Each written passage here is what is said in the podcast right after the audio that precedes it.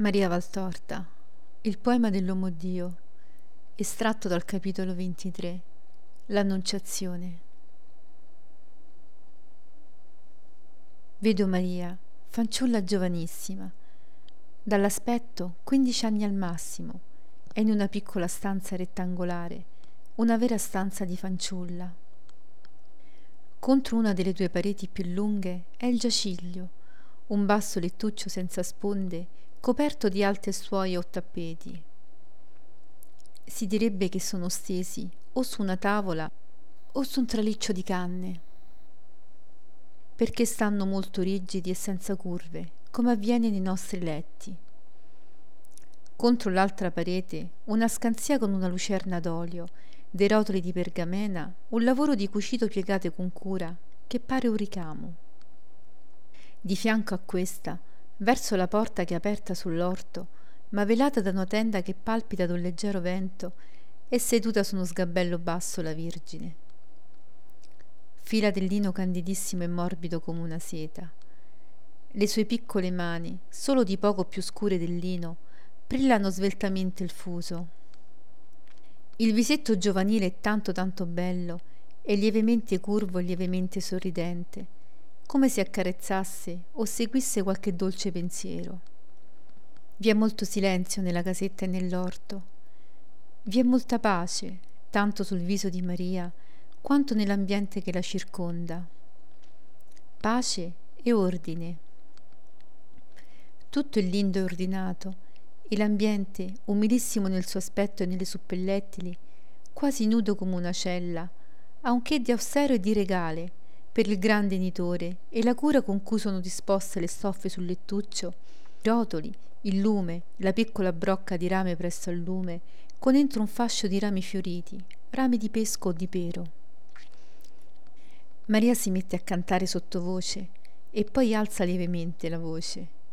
Non va al gran canto, ma già una voce che vibra nella stanzetta e nella quale si sente una vibrazione d'anima. Non capisco le parole, ma intuisco che sia qualche canto sacro, forse un salmo. Forse Maria ricorda i canti del Tempio e deve essere un dolce ricordo, perché posa sul grembo le mani sorreggenti il filo e il fuso e alza il capo appoggiandolo indietro alla parete, accesa da un bel rossore nel viso, con gli occhi persi dietro chissà quale soave pensiero, fatti lucidi da un'onda di pianto che non trabocca, ma che li fa più grandi. Eppure quegli occhi ridono, sorridono al pensiero che vedano e che la strae dal sensibile. Il viso di Maria emergente dalla veste bianca e semplicissima, così rosato e cinto dalle trecce che porta a volte come corona attorno al capo, pare un bel fiore. Il canto si muta in preghiera. Signore Dio Altissimo, non tardare oltre a mandare il tuo servo per portare la pace sulla terra. Suscita il tempo propizio e la Vergine pure e feconda per l'avvento del tuo Cristo. Padre, Padre Santo, concedi alla tua serva di offrire la sua vita a questo scopo. Concedimi di morire dopo aver visto la tua luce e la tua giustizia sulla terra e di aver conosciuto che la redenzione è compiuta. O Padre Santo, manda alla terra il sospiro dei profeti, manda la tua serva, il Redentore, che nell'ora in cui cessi il mio giorno si apra per me la tua dimora, perché le sue porte sono state già aperte dal tuo Cristo per tutti coloro che hanno sperato in te. Vieni, vieni, o Spirito del Signore, vieni ai tuoi fedeli che ti attendono Vieni, principe della pace. Maria resta assorta così. La tenda palpita più forte, come se qualcuno dietro ad essa ventilasse con qualcosa o la scuotesse per scostarla. E una luce bianca, di perla fusa ed argento puro, fa più chiare le pareti lievemente gialline, più vivi i colori delle stoffe, più spirituale il volto sollevato di Maria. Nella luce e senza che la tenda sia scossata sul mistero che si compie, si prosterna l'arcangelo. deve necessariamente assumere aspetto umano, ma è un aspetto trasumanato. Di quale carne è composta quella figura bellissima e folgorante? Di quale sostanza l'ha materializzata è Dio per renderla sensibile ai sensi della Vergine?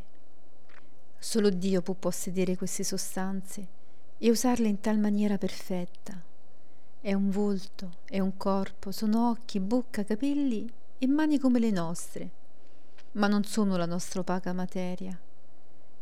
È una luce che ha preso colore di carne, di occhi, di chioma, di labbra, una luce che si muove e sorride e guarda e parla. Ave Maria, piena di grazia, ave. La voce è un dolce arpeggio, come di perle gettate su un metallo prezioso. Maria trasale e abbassa lo sguardo e più trasale quando vede la fulgida creatura inginocchiata ad un metro circa di distanza da lei, che con le mani incrociate sul petto la guarda con una venerazione infinita. Maria balza in piedi e si stringe alla parete, diviene pallida e rossa alternativamente. Il suo viso esprime stupore e sgomento. Si stringe inconsciamente le mani sul seno nascondendole sotto le larghe maniche, e si curva quasi per nascondere il più possibile il suo corpo. Un atto di pudore soave. No, non temere, il Signore è teco.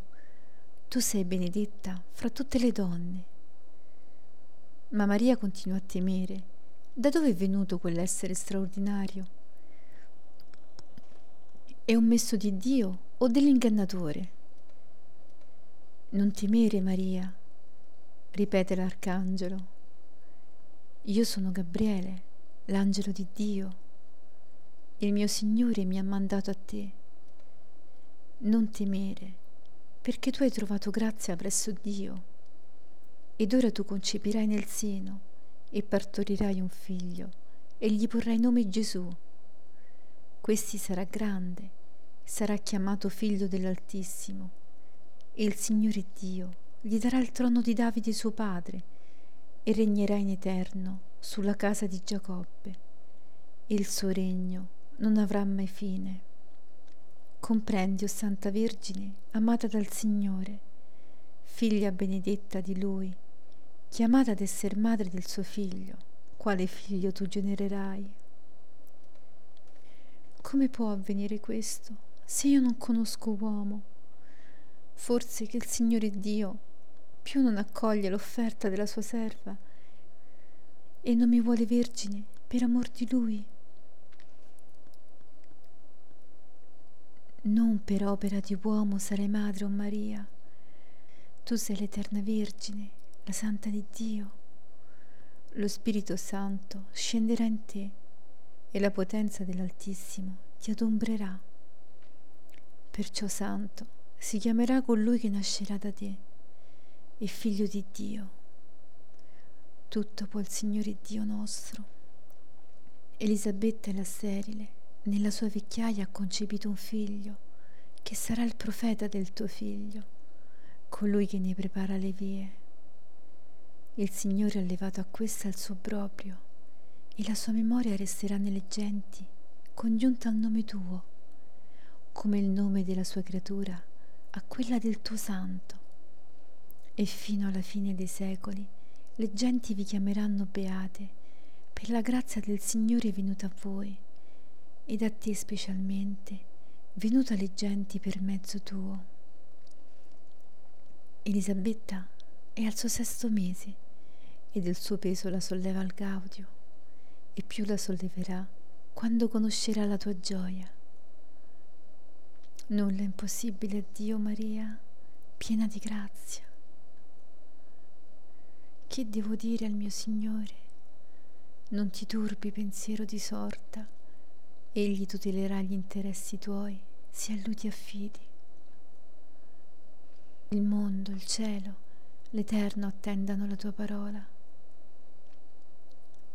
Maria, incrociando a sua volta le mani sul petto, e curvandosi in un profondo inchino, dice, Ecco l'ancella di Dio, si faccia di me secondo la tua parola.